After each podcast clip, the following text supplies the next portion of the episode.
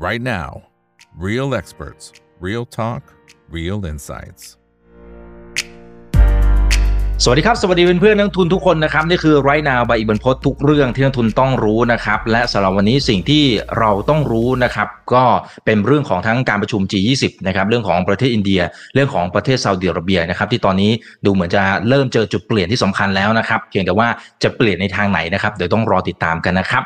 วันนี้ก็เรียนเชิญนะครับผู้เชี่ยวชาญเข้ามาร่วมพูดคุยกันนะครับส่วนใครที่เข้ามาแล้วก็ฝากกดไลค์กดแชร์ทุกช่องทางนะครับ Facebook YouTube Twitter Clubhouse ห้อง Open Line แล้วก็ TikTok ด้วยนะนะครับแล้วก็สำหรับวันนี้นะครับก็มีสิทธิพิเศษสำหรับถามอีก Membership นะครับคนที่เป็นสมาชิกของช่องถามอีกเท่านั้นนะครับสมาชิกคนไหนที่สนใจเข้าร่วมงานพลังงานยั่งยืนสู่การลงทุนที่มั่งคั่งกับสองบริษัทพลังงานนะครับก็คือบริษัท Global Power Synergy จำกัดมหาชนหรือว่า จี พี เอส ซี นะครับแล้วก็อีกหนึ่งบริษัทคือบริษัทพลังงานบริสุทธิ์จำกัดมหาชนหรือว่า อี เอ นะครับ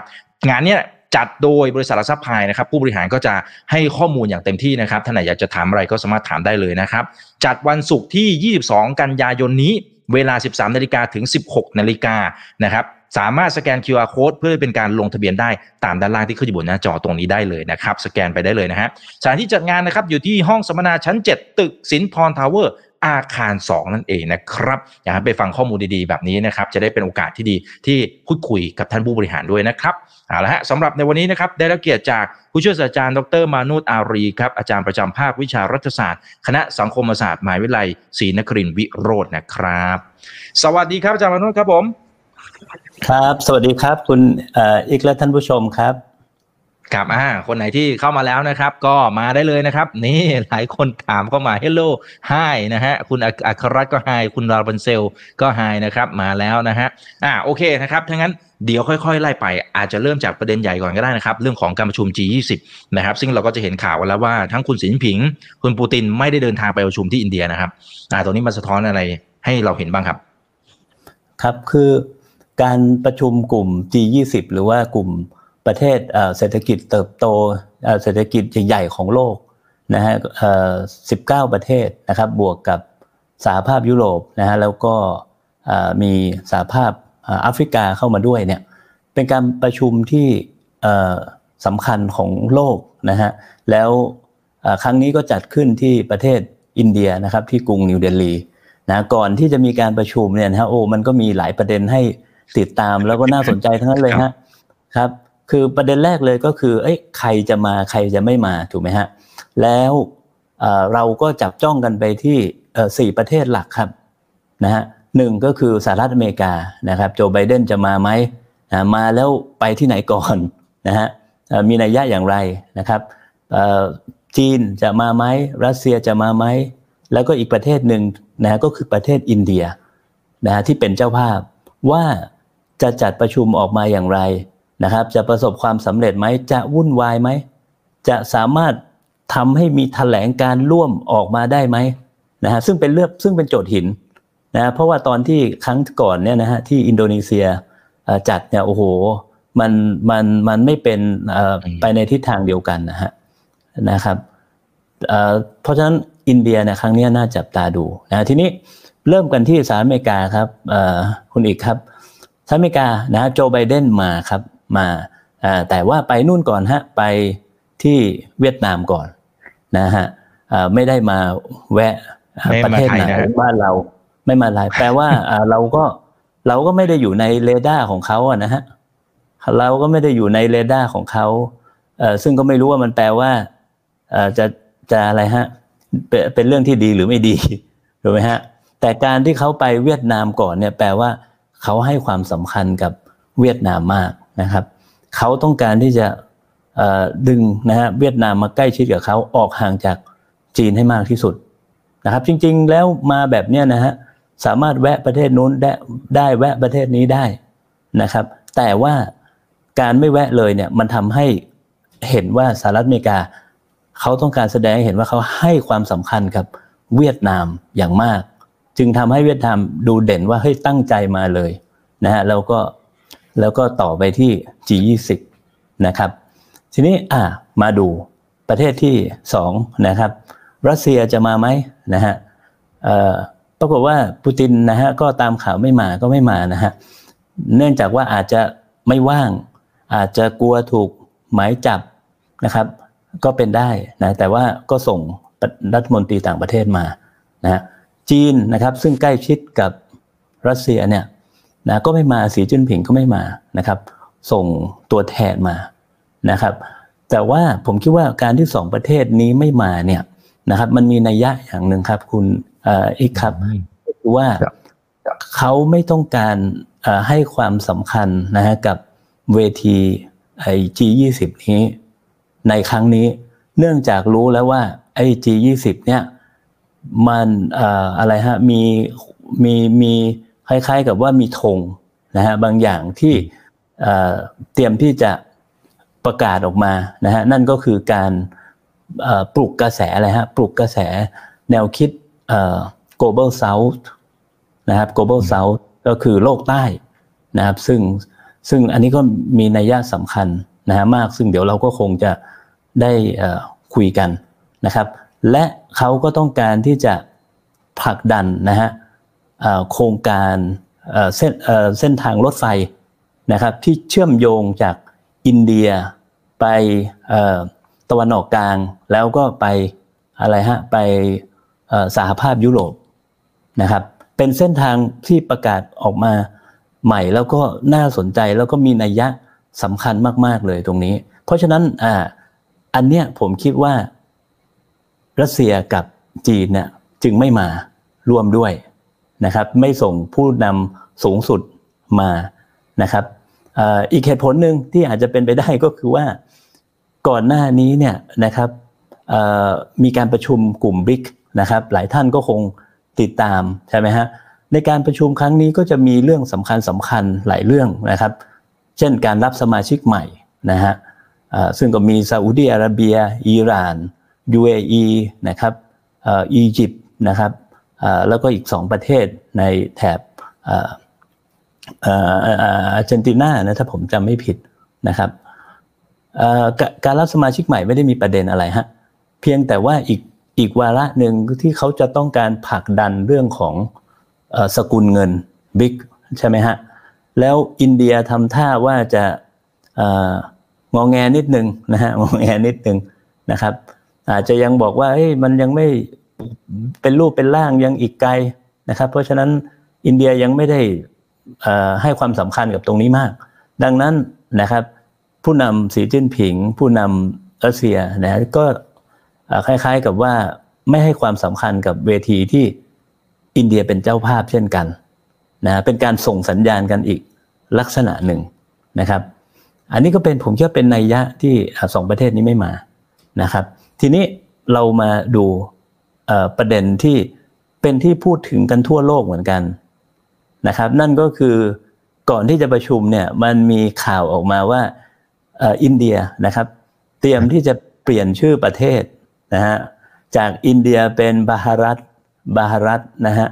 โอ้โหก็กลายเป็นข่าวฮือฮาข่าวนี้มายังไงฮะข่าวนี้มาเนื่องจากมีการ์ดเชิญนะครับเข้าให้เข้าร่วมประชุม จี ยี่สิบ เนี่ยนะก็ระบุไปเลยในนั้นนะว่าเป็นเป็นเอ่อเอ่อ government บาฮารัตนะฮะแทนคำว่าอินเดียทุกครั้งใช้คำว่าอินเดียแต่คราวนี้ใช้คำว่าบาฮารัตสื่อก็ประโคมข่าวออกมานะครับทั้งสื่ออินเดียสื่อนอกเนี่ยว่าอินเดียอาจจะเปลี่ยนชื่อประเทศนะครับเป็นบาฮารัตแต่ว่าจนถึงขณะนี้เนี่ยก็ยังไม่มีการแถลงการอย่างเป็นทางการนะครับว่าเขาจะเปลี่ยนนะยังไม่มีนะแค่ลือกันไปสื่อกันไปนะครับเอ่ออีกทีนึงที่เราเห็นก็คือตอนที่เขาประชุม จี ยี่สิบ กันเนี่ยฮะ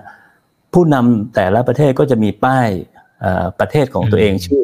เขียนอยู่ข้างหน้าใช่ไหมฮะเพราะฉะนั้นเอ่อพอไปดูอินเดียเนี่ยนะครับป้ายข้างหน้านายกรัฐมนตรีนเรนทราโมดีเนี่ยเขียนว่าบาฮารัตโอ้มันก็เลยดูเป็นอะไรฮะเรื่องที่ชัดขึ้นมาหน่อยนึงแต่ว่าไม่ชัวร์นะฮะชัดขึ้นมาหน่อยนึงแต่ว่าไม่ชัวร์นะครับหลังจากนั้นนะฮะก็เกิดเรื่องว้าวุ่นนะฮะคุณเอกครับว้าวุ่นก็คือปากีสถานที่เป็นประเทศไม้เบื่อไม้เมาเป็นคู่ขัดแย้งกับอินเดียเนี่ยบอกว่าถ้าอินเดียเปลี่ยนเป็นบาฮารัตเขาจะมาใช้ชื่ออินเดียเขาก็จะเปลี่ยนจากปากีสถานเป็นอินเดียเหมือนกันโอ้คราวนี้ ยุ่งกันไปใหญ่เลยนะฮะแต่ผมมองอย่างนี้ฮะอย่างแรกก่อนนะฮะที่มาของชื่ออินเดียก่อนนะฮะสรุปอย่างย่นย่อเนี่ยนะครับก็คือมันมาจากรุ่มแม่น้ำสินธุอารยธรรมรุ่มแม่น้ำสินธุถูกไหมฮะซึ่งทุกวันนี้เนี่ยอยู่ในปากีสถานอยู่ในปากีสถานนะแต่ในอดีตเนี่ยเมื่อสมัย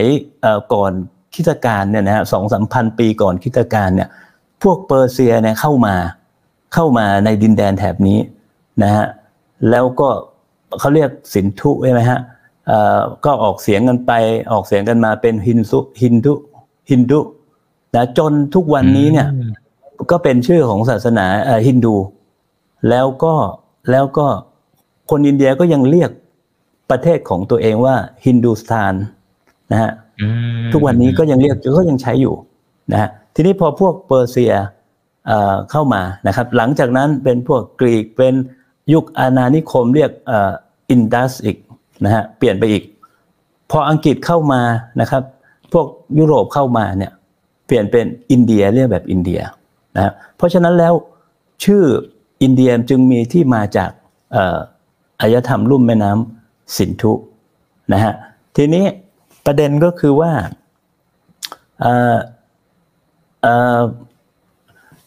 คำว่าคำว่าบาฮารัตเนี่ยทำไมอินเดียถึงจะเปลี่ยนไปมันมาจากไหนนะมันก็จะมาจากคัมภีร์ของฮินดูส่วนหนึ่งนะมาจากอะไรนะฮะวรรณกรรมมหากาพย์มหาภารตะนะฮะเป็นชื่อที่ปรากฏอยู่ในในนิยายนะฮะมหากาพย์มหาภารตะที่โด่งดังนะครับทีนี้กลุ่มคนที่อยากจะใช้ชื่อบาฮารัตเนี่ยจริงๆจริงๆทุกวันนี้เนี่ยนะคนอินเดียก็ยังพูดว่าบาฮารัตอยู่นะฮะก็ยังใช้อยู่เขาไม่ได้เรียกตัวเองว่าอินเดียเหรอครับเขาเขาก็เรียกอินเดียด้วยฮินดูสตานด้วยบาฮารัตด้วยมีสารพัดที่เราเรียกภารตะภารตะฮะอินเดียเขาเรียกดินแดนภารตะเขาก็ยังใช้ของเขาอยู่ทีนี้ไอ้คำนี้เนี่ยถ้าเราเปรียบเทียบดูนะฮะระหว่างสินธุอินเดียอ่าอินดัสอะไรก็แล้วแต่แต่ถ้าเป็นบาฮารัตเนี่ยมันสะท้อนความเป็นฮินดูแบบเพียวๆมากที่สุดถูกไหมฮะทีนี้ในอินเดียเนี่ยปัจจุบันนี้เนี่ยมันก็มีพวกกระแสฮินดูชาตินิยมขวาจัดเนี่ยนะครับหรือว่ากลุ่มที่เรียกตัวเองว่า อาร์ เอส เอส แล้วก็เป็นฐานเสียงสำคัญของนายกรัฐมนตรีโมดีนะฮะเพราะฉะนั้นกลุ่มพวกเนี้ยต้องการอะไรก็แล้วแต่ที่เป็นฮินดูมากที่สุดนะฮะจึงพยายามผลักดันให้ใช้ชื่อบาฮารัตนะครับทีนี้ประเด็นก็คือว่าเมื่อมันเป็นแบบนี้แล้วเนี่ยปีหน้าจะมีการเลือกตั้งครับในอินเดียปีสองพันยี่สิบสี่เนี่ยมีการเลือกตั้งนะฮะดังนั้นแล้วผมจึงคิดว่าอินเดียเนี่ยนะนายกรัฐมนตรีมูดีรัฐบาลอินเดียเนี่ยก็จึงปลุกนะฮะหรือว่าสร้างกระแสของการใช้คำนี้ขึ้นมาส่วนหนึ่งนะครับเพราะปีหน้าจะมีการเลือกตั้งสองเอาใจฐานเสียงของตัวเองนะฮะสามเพื่อสร้างซอฟต์พาวเวอร์ใหม่ให้คนได้เรียนรู้และเข้าใจอินเดียอีกมิติหนึ่งผ่านคำว่าบาฮารัตใช่ไหมฮะแล้วมันก็สร้างพื้นที่สื่อนะฮะได้เป็นอย่างดีใช่ไหมครับแต่ทีนี้อ่าที่สนุกไปมากกว่านั้นผมพูดเสมอนะฮะว่าอินเดียกับปากีสถานเขาทันกันเขาทันกันนะครับพออินเดียปล่อยข่าวแบบนี้เนี่ยนะฮะโอ้ปากีสถานก็มาเลยมาเลยแล้วเราก็จะเห็นว่าเขาถ้าเล่าฟังจากที่ผมเล่ามาเนี่ยทุกวันนี้นะฮะแม่น้ำสินธุเนี่ยนะครับอยู่ในปากีสถานเพราะฉะนั้นเขาก็มีสิทธิ์ที่จะใช้คำว่าสินธุที่มันแปลงมาเป็นอินเดียถูกไหมครับแล้วอินเดียมันเพิ่งมาเป็นประเทศแล้วก็มาแบ่งแยกปากีสถานอินเดียตอนหลังนี่เองเพราะฉะนั้นเขาก็อ้างสิทธิ์ความชอบธรรมตรงนี้ว่าเขาจะใช้ชื่ออินเดียก็ได้เพราะเขาก็มีสิทธิ์ถูกไหมฮะแต่ผมคิดว่าอย่างนี้ฮะผมคิดว่าปากีสถานก็ชิงพื้นที่ชิงชิงพื้นที่ข่าวจากที่อินเดียเนี่ยนะกำลังอยู่ในโฟกัสปากีสถาน ชิงพื้นที่มานะครับคราวนี้ถามว่าอินเดียจะเปลี่ยนจริงไหมส่วนตัวผมผมไม่คิดว่าอินเดียจะเปลี่ยนนะแม้ว่าเขาจะบอกว่าไอ้คำว่าอินเดียเนี่ยมันสะท้อนถึงความเป็นมรดกทางอาณานิคมของต่างชาติมันได้มาจากต่างชาติแต่อย่างไรก็ตามมาจนถึงทุกวันนี้ครับคนอินเดียมีความภูมิใจในความเป็นอินเดียแล้วก็ชื่ออินเดียถึงขนาดมีเพลงนะฮะตอนที่ผมอยู่อินเดียเนี่ยมีเพลง I love my India นะฮะซึ่งโด่งดังมากซึ่งโด่งดังมากเขามีความภูมิใจกับคำคำนี้ฮะแต่ผมกำลังคิดว่านอกจากประเด็นเรื่องการเมืองแล้วอะไรแล้วเนี่ยเขาเตรียมที่จะทำให้คำคำนี้เนี่ยมันมีลักษณะที่เป็นทางการขึ้นอ่ามีการใช้กันแบบทางการขึ้นภายในอินเดียจดหมายราชการหรืออะไรก็แล้วแต่เนี่ยทำให้มันเป็นทางการแต่อาจจะไม่ถึงขั้นไปถึงการเปลี่ยนชื่อประเทศนะฮะอ่าอันนี้อันนี้คือคือในมุมมองผมนะครับเพราะฉะนั้นนี่ก็ก็ก็จบเรื่องประเด็นอ่าก่อนที่จะมีการประชุมกันละประชุมนะครับครับพอมาประชุมกันนะครับเราลืมเรื่อง จี ยี่สิบ ไปเลยนะฮะคุยเรื่องอินเดียเพลินเลยเป็นเกร็ดความรู้ที่ดีครับพอมาประชุมกันนะฮะเอ่อเอ่อก็เอ่อจีนกับรัสเซียก็ไม่ได้มานะครับถือว่าอินเดียก็สบายใจหน่อยนะครับก็ได้เต็มที่ไปกับเอ่อสหรัฐอเมริกานะครับสหภาพยุโรปนะฮะทีนี้ประเด็นที่มันสำคัญที่โผล่ออกมาจากการประชุมครั้งนี้เนี่ยนะก็คือการประกาศนะฮะลงนาม เอ็ม โอ ยู กันนะครับระหว่างอินเดียซาอุดิอาระเบียแล้วก็สหภาพยุโรปในการสร้างทางรถไฟนะครับเชื่อมตั้งแต่อินเดียไปถึงยุโรปผ่านซาอุดิอาระเบียโอ้โหอันนี้จะเป็นเส้นทางที่ผมคิดว่ามันมันสำคัญมากนะฮะแล้วมันจะเป็นเส้นทางการค้าเส้นทางขนส่งพลังงานที่สำคัญเลยทีเดียวนะครับสหรัฐอเมริกาเนี่ยก็สนับสนุนด้วยไอโครงการนี้นะครับโจไบเดนเนี่ยปรบมือเลยเอาด้วยดีมากเลยใช่ไหมครับคำถามก็คือว่าเอ้ยมันจะมีนัยยะอย่างไรไอโครงการนี้เนี่ยถูกไหมฮะโครงการสร้างทางรถไฟเชื่อมนะเอเชียไปสหภาพยุโรปนะครับตรงนี้เนี่ยมันมาพร้อมๆกับการปลุกกระแสแนวคิด Global South ใช่ไหมฮะโลกใต้ขึ้นมาอีกครั้งหนึ่งมันมาพร้อมกับแนวคิดโลกใต้นะฮะเอ่อพอเราฟังแบบนี้แล้วเนี่ย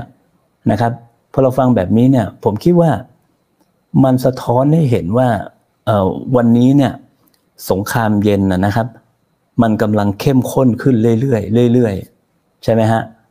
เอ่อคือคือถ้าเราถ้าเราแล้วก็ซับซ้อนด้วยนะครับคือถ้าเราย้อนกลับไปเนี่ยนะฮะในช่วงสงครามเย็นนะครับที่ผ่านมานะในในยุคสมัยโซเวียตเนี่ยนะครับมันเหมือนกับว่ามันจะเป็นการแบ่งนะฮะระหว่างโลกใต้กับโลกเหนือถูกไหมฮะนอกจากแบ่งเสรีประชาธิปไตยนะครับฝ่ายคอมมิวนิสต์แล้วเนี่ยมันจะมีการแนวคิดเรื่องของ global south global north นะที่เป็นการแบ่งโลกออกเป็นสองส่วนนะครับมันมีความพยายามที่จะแบ่งกันไปแบ่งกันมาเยอะแยะมากมายนะครับแต่เวลาเราพูดคำว่า global south เอ่อในปัจจุบันเนี่ยใช่ไหมครับผมคิดว่ามันสะท้อนถึงสงครามเย็นนะครับที่ซับซ้อนมากกว่าในอดีตนะฮะที่ซับซ้อนมากกว่าในอดีตเพราะว่ามันไม่ได้หมายถึงการแบ่งแยกโลกใต้กับโลกเหนือซะทีเดียวแต่มันคือการสร้างความเชื่อมโยงนะฮะระหว่างโลกใต้กับโลกเหนืออ่าเป็นการเป็นยุทธศาสตร์ใหม่ของการแข่งขันกันของมหาอำนาจในการช่วงชิงว่าใครจะเป็นผู้ที่เชื่อมโลกในสองส่วนนี้ถูกไหมฮะอันนี้เป็นสงครามเย็นยุคใหม่ที่ที่ไม่ใช่แยกอย่างเดียวแต่มีลักษณะของการเป็น ผู้เชื่อมด้วยก่อนหน้านี้นะครับเราเห็นอะไรฮะเราเห็นจีนพยายามที่จะสร้าง บี อาร์ ไอ ใช่ไหมครับเส้นทางสายไหมที่เชื่อมโลกเหมือนกันนะครับเชื่อมเอเชียแล้วก็เชื่อมโลกนะผ่านไปยุโรปด้วยนะถึงขนาดอิตาลียังเอาด้วยถูกไหมครับแล้วก็ค่อนข้างเป็นโครงการที่ทรงอิทธิพลนะฮะสหรัฐอเมริกาก็มีโครงการอะไรครับอินโดแปซิฟิกใช่ไหมครับก็จะแข่งกับจีนเรื่องอินโดแปซิฟิกแต่ว่าดูท่าแล้วเนี่ยมันไม่ค่อยประสบความสำเร็จเมื่อเทียบกับ บี อาร์ ไอ ใช่ไหมเพราะว่าอย่างไรเสียเนี่ยเอเชียนะฮะจะดีจะร้ายเขาก็ยังมองว่าจีนอยู่ในเอเชียยังใกล้เรากว่านะฮะถูกไหมฮะอเมริกายังอีกไกลนะครับก่อนหน้าอินโดแปซิฟิกก็มี ที พี พี อีกนะซึ่งก็ไม่ไม่ประสบความสำเร็จเหมือนกันถูกไหมครับพอมาวันนี้เนี่ยอินเดียพูดเรื่อง Global South โลกใต้สหรัฐอเมริกาสนับสนุนเลยมันหมายความว่ายังไงฮะมันหมายความว่าใน Global South เนี่ยอินเดียต้องการที่จะเป็นศูนย์กลางอ่าศูนย์กลางนะครับของของซีกโลกใต้และเป็นตัวกลางในการเชื่อมระหว่างโลกใต้กับโลกเหนืออ่าโดยมีสหรัฐอเมริกาเนี่ยให้การสนับสนุนถูกไหมฮะโอ้อันนี้มันดูมันดูแบบดูดีมากเลยนะครับแต่ประเด็นที่จะตามมาครับประเด็นที่จะตามมาคือมันจะเหมือนสงครามเย็นรอบใหม่และรอบใหญ่ที่ชัดเจนนั่นก็คือว่าในบรรดาประเทศซีกโลกใต้เนี่ยนะครับมันจะมีบางประเทศที่บอกว่าฉันสนับสนุนจีนให้เป็นศูนย์กลางของเป็นตัวแทนหมู่บ้านถูกไหมฮะ ของโลกใต้แต่มันจะมีบางกลุ่มที่บอกว่าเฮ้ยไม่เอาไม่เอาจีนฉันไม่ชอบจีนนะจีนมาเคลมเรื่องทะเลจีนใต้อะไรก็แล้วแต่บอกว่าฉันไม่เอาจีนฉันสนับสนุนอินเดียเต็มที่เลยอย่างเช่นญี่ปุ่นถูกไหมครับเพราะฉะนั้นที่ผ่านมาเนี่ยนะครับมันจะเป็นอินโดแปซิฟิกมันจะเป็นบี อาร์ ไอ เราสามารถที่จะเลือกได้ทั้งสองเส้นทางเลยสองโปรเจกต์เลยถ้าเราอยู่ในในเส้นทางยุทธศาสตร์ของเขาอะนะเขาไม่ได้บีบบังคับเราโดยตรงว่าเลือกอันนี้ต้องไม่เอาอันนี้ถูกไหมฮะเราสามารถเลือกได้แต่พอเวลาบอกว่าเฮ้ยใครจะเป็นศูนย์กลางของ Global South นะใครจะเป็นปากเป็นเสียงให้กับโลกใต้ที่ไปเชื่อมโยงกับโลกเหนือคราวนี้เสียงแตกแล้วฮะยกมือโหวตกันไม่ถึงขนาดนั้นนะฮะมันก็จะแตกว่าบางกลุ่มสนับสนุนอินเดียบางกลุ่มสนับสนุนจีนสหรัฐอเมริกาจะสนับสนุนใครฮะก็ต้องสนับสนุนอินเดียใช่ครับใครเป็นว่าเอเชียมันจะถูกแบ่งแบบนี้ก่อนแล้วเดี๋ยวซอยย่อยไปอีกหลายเรื่องใครถูกกับจีนไม่ถูกกับจีนก็ไปสนับสนุนอินเดียไม่ถูกกับอินเดียก็ไปสนับสนุนจีนถูกไหมฮะอันนี้คือคือสิ่งที่ผมบอกว่าเฮ้ยมันซับซ้อนขึ้นนะมันดูเหมือนว่าสงครามเย็นรอบใหม่เนี่ยมันจะเป็นการเชื่อมระหว่างโลกใต้กับโลกเหนือแต่พอเอาเข้าจริงเฮ้ยมันจะมาสร้างความแตกแยกการแบ่งแยกในซีกโลกใต้มากกว่าที่จะร่วมมือกันทีนี้อ่ามาถึงไอ้เส้นทางรถไฟที่เชื่อมจากอินเดียไปยุโรปเนี่ยมันก็สอดคล้องกับแนวคิด Global South ที่ผมบอกเมื่อกี้เลยใช่ไหมฮะอ่าผู้เล่นที่สำคัญอีกตัวหนึ่งก็คือกลุ่มประเทศในตะวันออกกลางนะแล้ววันนี้นะครับปรากฏว่าสังเกตไหมครับไม่ว่าจะในการประชุมใหญ่ๆของโลกเนี่ยปรากฏว่าเจ้าชายมูฮัมหมัดบินซัลมานเนี่ยนะฮะ เอ็ม บี เอส เนี่ยของซาอุดิอาระเบียเนี่ยขโมยซีนเขาหมดเลยตั้งแต่การประชุมกลุ่มบิ๊กนะครับประชุมอะไรฮะ เอ เปค บ้านเรานะครับประชุมกลุ่ม จี ยี่สิบ ด้วยนะฮะก็มาตกลงนะฮะทำ เอ็ม โอ ยู ร่วมกับอินเดียแล้วก็สหภาพยุโรปนะเป็นมามืดมาเลยนะครับทีนี้ ผมผมพยายามพูดหลายครั้งนะฮะเพื่อที่จะชวนให้สังคมไทยคนไทยเนี่ยอย่าไปโฟกัสกับมหาอำนาจมากจนเกินไปจนลืมจนลืมไปว่ามหาอำนาจไม่ใช่ทุกสิ่งทุกอย่างครับในสภาวะที่เขากำลังแข่งขันกันเนี่ยมีหลายขั้วเนี่ยนะฮะมันยังมีตัวแสดงระดับรองลงมาอีกนะครับรองลงมาอีกที่สามารถกำหนดทิศทางความได้เปรียบนะของฝ่ายใดฝ่ายหนึ่งเลยหมายความว่าถ้าไอ้ตัวแสดงระดับรองลงมาเนี่ยนะครับดำเนินนโยบายนะฮะไปใกล้ชิดหรือเอื้อกับฝ่ายไหนฝ่ายนั้นจะได้เปรียบนะผมเรียกว่าเป็นเกมเชนเจอร์ใช่ไหมฮะเป็นคิงเมเกอร์นะครับซึ่งซึ่งซึ่งผมผมพยายามจะบอกว่ากลุ่มนี้มีความสำคัญมากนั่นก็คืออินเดียแล้วก็กลุ่มประเทศตะวันออกกลางอินเดียมีตลาดที่ใหญ่ประชากรที่เยอะมีศักยภาพอีกเยอะแยะมากมายตะวันออกกลางนะครับมีพลังงานนะครับมีพลังงานสองกลุ่มนี้สำคัญมากแล้วเราจะเห็นได้ว่าสองกลุ่มนี้เขาก็รู้ตัวนะฮะว่าเขาสำคัญนะครับในกรณีสงครามรัสเซียยูเครนเนี่ยเห็นไหมฮะสองกลุ่มนี้มีท่าทีไปในทิศทางเดียวกันเลยนะครับอินเดียก็ไม่ประนามรัสเซียนะครับซื้อน้ำมันถูกจากรัสเซีย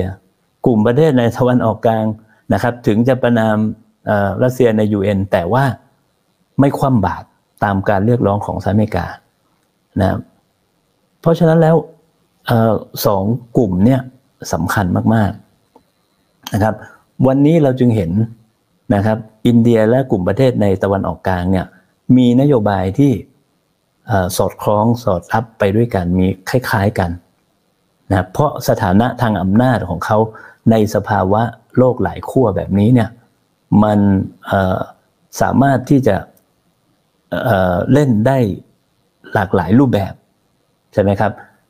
อย่างไรก็ตามเนี่ยนะฮะผมยังเชื่อว่าสองกลุ่มนี้เนี่ยนะครับจะดำเนินนโยบายในแบบที่ตัวเองได้ประโยชน์มากที่สุดนะฮะนั่นก็คือว่าพยายามรักษาดุลอำนาจว่า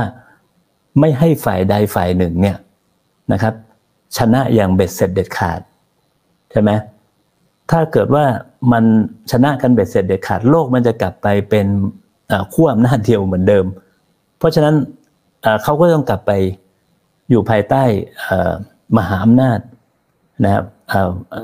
ในฝั่งใดฝั่งหนึ่งนะฮะไปก็จะสูญเสียอำนาจต่อรองไป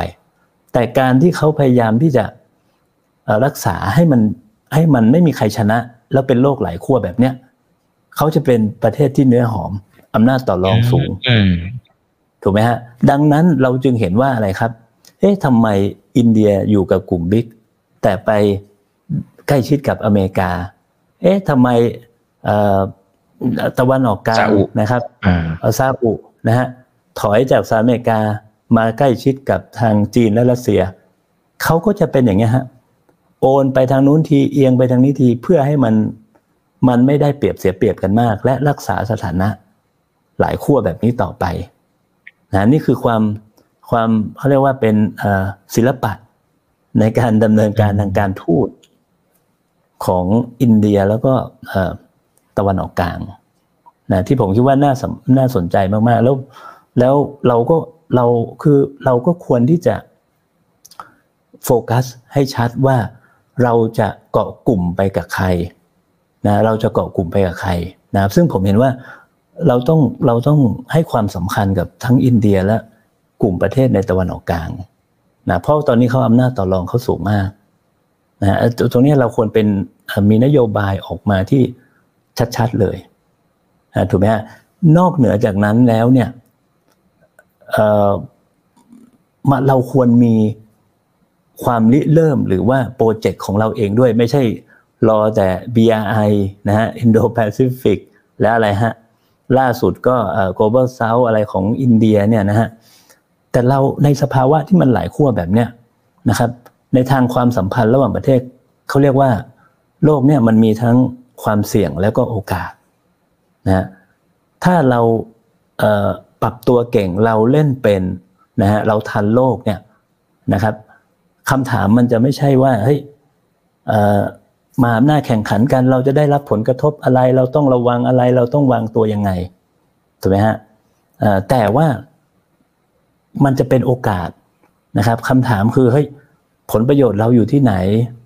นะฮะอยู่กับใครเราจะได้มันมาได้ยังไงเราต้องริเริ่มโครงการอะไรใหม่ๆไหมตอนนี้อ่าจะใช้โอกาสนี้ยังไงเขาเรียกว่าน้ำขึ้นให้รีบตักช่วงเนี้ยถ้าเรามองมันเป็นวิกฤตโอ้โหมันอันตรายมันแข่งขันกันเนี่ยเราก็จะตั้งรับอย่างเดียวถูกไหมฮะแต่ถ้ามองมันเป็นโอกาสเนี่ยเอ่อเราต้องรีบกอบโกยต้องหานะฮะโครงการใหม่ๆริเริ่มหรือเอาโครงการเดิมๆที่เคยมีอย่างเช่นบิมเทคอะไรที่เราเคยริเริ่มไว้มามายกระดับนะฮะมาใช้ใหม่นะมาผลักดันให้จริงจังไอ้เนี่ยผมคิดว่ามันจะตอบโจทย์นะครับนโยบายต่างประเทศของของเราได้เป็นอย่างดีนะครับแต่ที่สำคัญคืออีกอีกอย่างหนึ่งคือเพื่อนบ้านเพื่อนบ้านคือระบบป้องกันภัยที่ดีที่สุดนะต้องเชื่อมสัมพันธ์กับเพื่อนบ้านให้ให้แน่นเลยในในในสถานการณ์ความไม่แน่นอนของโลกเนี่ยนะผมคิดว่าถ้ารักษาความสัมพันธ์กับเพื่อนบ้านให้ดีที่สุดเนี่ยก็ปลอดภัยที่สุดเช่นเดียวกันนะครับครับผมอืมครับอ่าอย่างอย่างซาอุดิอาระเบียจริงๆเนี่ยอ่าผมก็สนใจเป็นพิเศษด้วยนะครับเพราะว่าเห็นโอ้โหเนี่ยหลายๆครั้งเวลาที่เขามาทีนึงสร้างแรงกระเพื่อมได้หมดเลยนะครับเอ่อทีนี้ทีนี้ถ้าเป็นในมุมของความสัมพันธ์เนี่ยที่รอบที่แล้วจริงๆคุยกับอาจารย์มโนชไปเนี่ยนะครับก็เห็นว่าพัฒนาการมันมาเรื่อยๆนะมันดีขึ้นเรื่อยๆนะครับถ้าเอาแบบณตอนนี้เลยเบื้องลึกเบื้องหลังเนี่ยจริงๆถือว่าถือว่าอยู่ในจุดที่ที่ดีที่สุดไหมแล้วมันจะสานต่อให้มันดีกว่านี้ไปในมิติไหนอย่างไรบ้างก็ในเมื่อตอนนี้เขาเป็นคนที่เนื้อหอมมากๆเขาเข้าได้กับคนทุกกลุ่มเลยนะครับคือวันนี้เนี่ยเราต้องมองว่าเป้าหมายของซาอุดิอาระเบียเนี่ยนะครับคือวิชั่นสองพันสามสิบวิชั่นสองพันสามสิบที่เขาต้องการเปลี่ยนประเทศของเขาไปเลยนะฮะแต่สำหรับผมแล้วเนี่ยอะไรคืออุปสรรคที่สำคัญของซาอุดิอาระเบียในการไปถึงเป้าหมายนั้นฮะผมมองว่าอุปสรรคก็คือความสัมพันธ์ของซาอุดิอาระเบียกับสหรัฐอเมริกาฮะเพราะว่าสูตรความสัมพันธ์ระหว่างซาอุดิกับสหรัฐอเมริกาเนี่ยซาอุดิไม่ต้องทำอะไรเลยฮะอยู่เฉยเดี๋ยวสหรัฐอเมริกาดูแลความมั่นคงให้ความปลอดภัยให้เศรษฐกิจอะไรไม่ต้องดิ้นรนนะแต่ขอให้พึ่งพิงสหรัฐอเมริกาอย่างเดียวและเอาดอลลาร์นะครับไปโยงกับน้ำมันไปผูกกับน้ำมันไว้ให้แน่นนะฮะเท่านั้นเองซาอุดีไม่ต้องทำลายซาอุดีอยู่ได้แต่ตอนหลังซาอุดีอาระเบียมีปัญหากับสหรัฐอเมริกามากและก็ไม่ไว้ใจอเมริกาว่าจะพึ่งพาได้มากน้อยแค่ไหนจะช่วยเหลือเอ่อซาอุดีได้มากน้อยแค่ไหนเพราะอเมริกาเองก็ค่อยๆเสื่อมถอยลงในขณะที่จีนกับรัสเซียเนี่ยกำลังผงาดขึ้นมาเพราะฉะนั้นโจทย์ของซาอุดีคือนอกจากวิชั่นสองพันสามสิบแล้วเนี่ยจะขยับออกมาจากสหรัฐอเมริกาได้ยังไงนะฮะที่สหรัฐอเมริกาจะไม่โกรธไม่โมโหจะขยับออกมายังไงแล้วก็มาจับมือกับรัสเซียกับจีนดังนั้นเอ่อเมื่อมันมีสงครามยูเครนเกิดขึ้นเนี่ยอเมริกาไปโฟกัสตรงนู้นซาอุดีก็เลยใช้โอกาสนี้อ่าเปิดหน้าเลยเปิดหน้าเลยแล้วมันก็เปลี่ยนทั้งภูมิภาคตะวันออกกลางเลยนั่นโจทย์ใหญ่ก็คือว่าจะทำยังไงไม่ให้มีปัญหากับสหรัฐอเมริกาเพราะสมัยที่โดนัลด์ทรัมป์เป็นประธานาธิบดีก็ขู่ว่าซาอุดีจะอยู่ไม่รอดอยู่ไม่เกินสองอาทิตย์ถ้าไม่มีสหรัฐอเมริกานะนี่คือโจทย์ใหญ่ของเขาใช่ไหมครับแต่ด้วยการบริหารจัดการของเขาเนี่ยนะครับวันนี้ผมคิดว่าทุกอย่างเนี่ยเป็นไปตามเดินไปตามเป้าหมายวิชั่นสองพันสามสิบของเขาค่อนข้างคืบหน้าเป็นอย่างมากและอาจจะคืบหน้ากว่าที่คาดไว้ด้วยซ้ำใช่ไหมฮะเพราะวิชั่นสองพันสามสิบเนี่ยมันคือการที่เขาวางแผนว่าจะเปลี่ยนประเทศเพื่อนำไปสู่การพึ่งพาตนเองทั้งในเรื่องเศรษฐกิจและความมั่นคงอ่าทีนี้ไอ้แผนเนี่ยมันก็มาประมาณปีสองพันสิบห้า สองพันสิบหกใช่ไหมครับ diversify economy นะครับเศรษฐกิจหลากหลายไม่พึ่งน้ำมันอย่างเดียวพลังงานเยอะแยะเต็มไปหมดเลยนะครับการทหารก็พึ่งพัฒนามากขึ้นอะไรต่างๆนะแต่ว่ามันมีอยู่มิติหนึ่งนะฮะที่หลายท่านก็คงจะสงสัยนะครับนั่นก็คือมิติทางด้านกีฬาเฮ้ยทำไมอยู่ๆอาหรับทุ่มสุดตัวทุ่มสุดตัวเลยกับเรื่องกีฬาคือคือคือถ้าเราจำได้นะครับกรณีของการสังหารญามานคาช็อกกี้เนี่ยนักข่าวซาอุถูกไหมฮะที่ไปถูกสังหารที่สถานกงสุลซาอุดีในอิสตันบูลประเทศตุรกีครั้งนั้นผมจำไม่ได้ว่าเกิดประมาณปีสองพันสิบเจ็ดหรือสองพันสิบแปดนะฮะมันก็นานมาพอสมควรแล้วนะครับทีนี้ไอ้หลังจากเหตุการณ์ครั้งนั้นเนี่ยก็มีนักวิเคราะห์ส่วนหนึ่งมองว่าจากเหตุการณ์นั้นทำให้ภาพลักษณ์ของซาอุดีและเจ้าชาย เอ็ม บี เอส เนี่ยเสียหายมากถูกมองว่าอยู่เบื้องหลังการลอบสังหารครั้งนี้แต่พระองค์ก็ปฏิเสธนะฮะพระองค์ก็ปฏิเสธมาโดยตลอดนะครับทีนี้ปีสองพันสิบเจ็ดนะฮะจำได้ก็คือมันมีบอลโลกที่จัดที่รัสเซียนะครับแล้วเจ้าชาย เอ็ม บี เอส เนี่ยที่ตอนนั้นยังสนิทกับสหรัฐอเมริกาอยู่เนี่ยก็ไปนั่งดูบอลที่รัสเซียไปนั่งกับเชียร์บอลกับปูตินเลยนะเราเห็นมิติของการพบปะกันระหว่างซาอุกับผู้นำรัสเซียที่ผิดปกติแล้วคือจริงๆมันเป็นเรื่องปกตินะฮะแต่ว่าเอ่อพอพอพอใกล้ชิดกับอเมริกาแล้วมาคบกับรัสเซียมันเลยผิดปกตินะฮะเราเห็นเรื่องเฮ้ยเจ้าชาย เอ็ม บี เอส มาดูบอลมาดูบอลโลกให้ความสำคัญกับเรื่องนี้ถูกไหมฮะหลังจากนั้นเนี่ยประมาณปีสองพันสิบแปดนะครับซาอุเริ่มลุกเรื่องกีฬาหนักมากนั่นก็คือไปซื้อเขาเรียกว่าอะไรฮะลิขสิทธิ์อ่ะของการจัดรายการกีฬาใหญ่ๆของโลกอ่ะนะครับซึ่งมีค่าใช้จ่ายปีต้องเสียให้เขาเนี่ยปีเป็นร้อยร้อยล้านอ่ะ ยู เอส ดอลลาร์ฮะแต่ซาอุดิอาระเบียยอมทุ่ม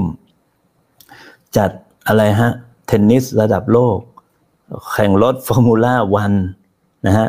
ฟุตบอลกอล์ฟอ่า แอล พี จี เอ อะไรอย่างเงี้ยนะฮะ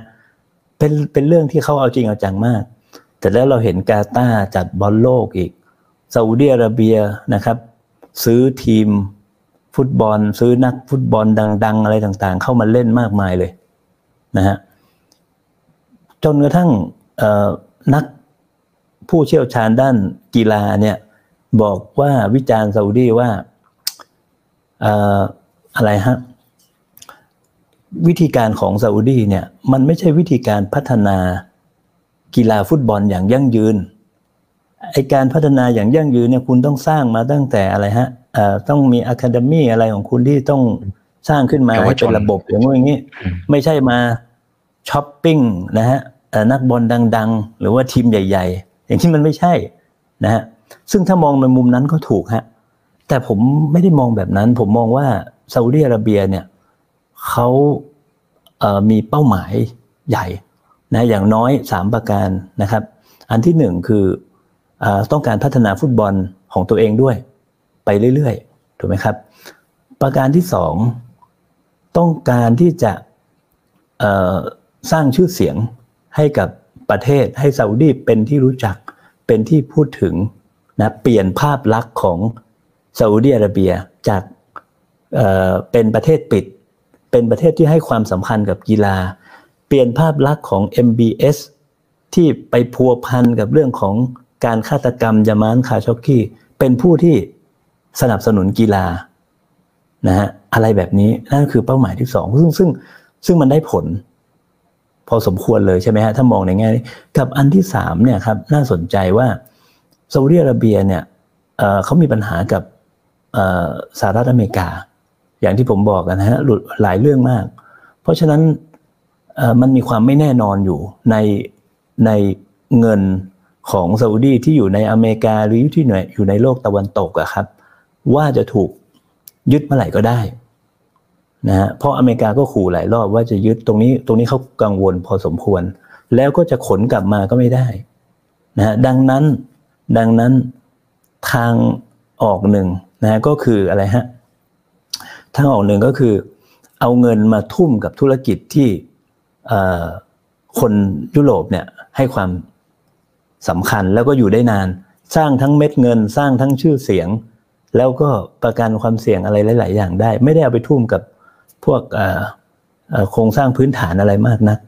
ถูกไหมฮะเพราะฉะนั้นแล้วเนี่ยเขาก็เลยเอาเงินมาทุ่มกับฟุตบอลนะฮะเงินมาทุ่มกับฟุตบอล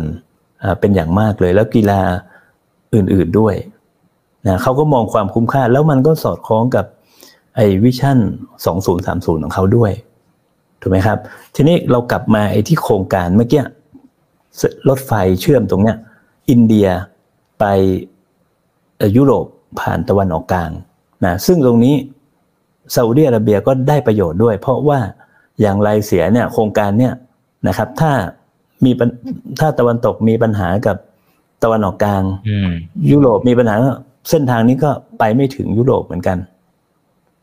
เขาก็จะถืออำนาจต่อรองตรงนี้ด้วยใช่ไหมฮะเพราะฉะนั้นเพราะฉะนั้นมันมีมันมีผมคิดว่าเขาวางเป้าหมายไว้หลายเรื่องเลยทีเดียวนะครับโดยเฉพาะเรื่องกีฬาอ่าที่ที่เราเห็นกันชัดมากว่าเขามาทุ่มกับเรื่องพวกนี้เต็มที่เลยนะฮะอ่าซึ่งซึ่งมันก็สอดคล้องกับวิชั่นสองพันที่เขาจะลดรายได้จากน้ำมันแล้วก็ส่งเสริมเรื่องการท่องเที่ยวแล้วกำลังจะสร้างเมืองใหม่ซึ่งจริงๆถ้ามันครบลูปจริงๆเนี่ยโอ้โหนี่มันมันเป็นการพลิกโฉมประเทศเลยนะครับครับก็คือนักนักยุทธศาสตร์เขาบอกว่าไอ้วิชั่นสองพันสามสิบของซาอุดีเนี่ยเป็นวิชั่นที่เขียนออกมาได้ดีมากนะว่าเฮ้ยสั้นกระชับนะครับเห็นภาพแล้วก็สามารถปฏิบัติได้จริงนะฮะแล้วมันวันนี้เนี่ยมันก็ทำให้เห็นว่าเฮ้ยเขาเดินตามแผนของเขาเนี่ยทีละสเต็ปสเต็ปเลยนะฮะแล้วก็ค่อนข้างค่อนข้างโดดเด่นมากๆนะฮะเราก็อย่างที่ผมบอกนะฮะว่าวันนี้เนี่ยสองกลุ่มประเทศเนี่ยสำคัญคืออินเดียแล้วก็ตะวันออกกลางถูกไหมครับแล้วเขาวางสถานะที่เอ่อเขาเรียกว่าอะไรฮะได้เปรียบนะฮะมากที่สุดเท่าที่เขาจะทำได้ใช่ไหมฮะเราลองดูนะว่าเฮ้ยเส้นทางสายไหมของจีนเนี่ยที่ที่จะเชื่อมเอเชียแล้วก็จะไปยุโรปเนี่ยนะครับเอ่อโอเคอินเดียไม่อยู่ในนั้นถูกไหมฮะแต่แต่แต่ตะวันออกกลางอยู่ซาอุดีพวกเนี้ยตุรกีอยู่นะเพราะฉะนั้นแถบเนี้ยเขาได้ละถูกไหมฮะพออเมริกามาสร้างแถบใหม่เป็นโปรเจกต์ใหม่ร่วมกับอินเดียเนี่ยที่จะผลักดันโครงการเนี้ยเขาก็อยู่อีกเขาก็อยู่ตรงนี้อีกเพราะฉะนั้นเขาจะเป็นจุดเชื่อมที่สำคัญมากๆถูกไหมฮะทีนี้อินเดียถามว่าอินเดียเนี่ยทำไมถึงไม่เอากับ บี อาร์ ไอ นะครับทำไมถึงงอแงในในในบริกใช่ไหมฮะผมไม่ได้มองว่าอินเดียจะขัดแย้งอะไรมากกับจีนมากมากนักกับจีนนะครับแล้วก็ไม่ได้ต้องการที่จะสกัดกั้นอิทธิพลอะไรของจีนมากมายนะฮะแล้วก็ไม่ได้ต้องการที่จะขัดขวางบริกเพียงแต่ว่าเขาจะอยู่ในจุดที่เขาคิดว่าเขาได้ประโยชน์มากที่สุดเขาจะอยู่ในจุดที่เขาได้ประโยชน์มากที่สุดนะแล้ววันนี้เขามายืน อ, อยู่จุดนี้เนี่ยเขาได้ประโยชน์มากที่สุดเขาก็เลือกที่จะมาถูกไหมฮะคือคือวิธีคิดมันเป็นวิธีคิดเดียวกันกับก่อนหน้านี้ครับที่อินเดียซื้อน้ำมันถูกมากจากรัสเซียโอ้โหพวกยุโรปเนี่ยไม่พอใจมากเลยวิพากษ์วิจารณ์อินเดียอินเดียบอกว่าเขามีหน้าที่คือซื้อน้ำมันในราคาที่ถูกแล้วที่ไหนที่ถูกเขาก็ต้องซื้อจากที่นั่นนะอันนี้เหมือนกันว่าเฮ้ยนโยบายแบบไหนนะครับที่ตอบโจทย์เขาเขาก็จะต้องไปตรงนั้นถูกไหมครับแน่นอนว่าถ้าเขาอยู่กับกลุ่มบิ๊กอะครับถูกไหมฮะเขาก็จะได้ประโยชน์นะครับเขาก็จะอยู่รวมกลุ่มกับจีนอยู่กับรัสเซียนะแต่ถามว่า การที่เขาอยู่ในกลุ่มบิ๊กแล้วเขาโดดออกมาอยู่กับอเมริกาด้วยเนี่ยมันได้ประโยชน์สองทางเลยสองต่อเลยสำหรับเขาเพราะฉะนั้นเขาก็เลือกที่จะอยู่ตรงนี้มันคือมันคือมันคือตรรกะที่วางอยู่บนผลประโยชน์แห่งชาติเป็นหลักเพียงแต่ว่าหลายคนไม่เข้าใจแล้วมองการเมืองแบบธรรมดานะฮะก็คือมองแบบว่าชั้นเดียวเราใกล้ชิดกับอเมริกาแปลว่าคุณขัดแย้งกับจีนคุณเป็นพวกอเมริกาคุณเป็นศัตรูกับจีนอันนี้ไม่ใช่นะฮะถ้าไม่อย่างนั้นเราจะไม่เห็นอินเดียอยู่กับทุกกลุ่มทุกฝ่ายเลยเขาอยู่กับทั้งอเมริกาตะวันตกกลุ่มควอดนะครับอินโดแปซิฟิกก็อยู่บิ๊กก็อยู่นะฮะพอมาล่าสุดเนี่ยก็เอากับอเมริกาด้วยนะครับแต่ถามว่าเฮ้ยในการประชุม จี ยี่สิบ เนี่ยมีแถลงการอะไรที่จะทำให้รัสเซียขุ่นข้องหมองใจไหมไม่มีไม่ได้มีการประนามรัสเซียเลยถูกไหมฮะเพราะฉะนั้นเขาก็เขาก็พยายามรักษาบาลานซ์ตรงนี้นะพอมาใกล้ชิดกับฝั่งนี้อ่าก็ทำให้ฝั่งนู้นเห็นว่าเราไม่ได้ตัดขาดกันนะเรายังมีเยื่อใยกับกันนะ ก็จะปรับไปปรับมานะนะผมผมผมก็เลยบอกว่าเฮ้ยเนี่ยเราดูตัวอย่างของอินเดียแล้วก็ซาอุดิอาระเบียเนี่ยเป็นตัวอย่างนะว่าเฮ้ยเขาใช้ประโยชน์เขาแสวงหาที่ทางของเขาได้อย่างดีเลยในสภาวะหลายขั้วอำนาจซึ่งตรงเนี้ยเรายังไม่ได้เริ่มมองเลยว่าเฮ้ยโอกาสของเราอยู่ที่ไหนแม้กระทั่งผมคิดว่าจะโฟกัสไปที่กลุ่มประเทศไหนตลาดไหนเพราะอะไรเนี่ยวันนี้ผมยังไม่เห็นเลยฮะใช่ไหมฮะเรายังไม่เห็นกันชัดๆเลยนะฮะก็ก็ต้องรอดูต่อใช่ไหมฮะครับครับโอ้วันนี้ได้ความรู้หลากหลายด้านมากนะครับขอบพระคุณมากนะครับอาจารย์มาโนชครับแต่ก็ขอบคุณคุณผู้ชมด้วยนะครับคงจะไม่ไม่มีเวลาไปไล่เรียงตัวคอมเมนต์แล้วนะครับไว้เดี๋ยวโอกาสหน้านะครับเรียนเชิญอาจารย์เข้ามาให้ความรู้ดีๆแบบนี้เพิ่มเติมนะครับส่วนข้างหน้าเป็นเรื่องอะไรเดี๋ยวรอติดตามนะครับนี่คือ Right Now ใบอิบันพจน์ทุกเรื่องที่นักทุนต้องรู้ครับวันนี้สวัสดีครับ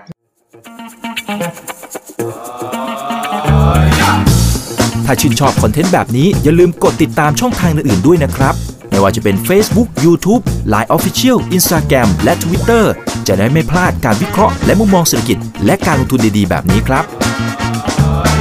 อย่าลืมนะครับว่าเริ่มต้นวันนี้ดีที่สุดขอให้ทุกท่านโชคดีและมีอิสรภาพในการใช้ชีวิตผมอิก บรรพต ธนาเพิ่มสุขครับ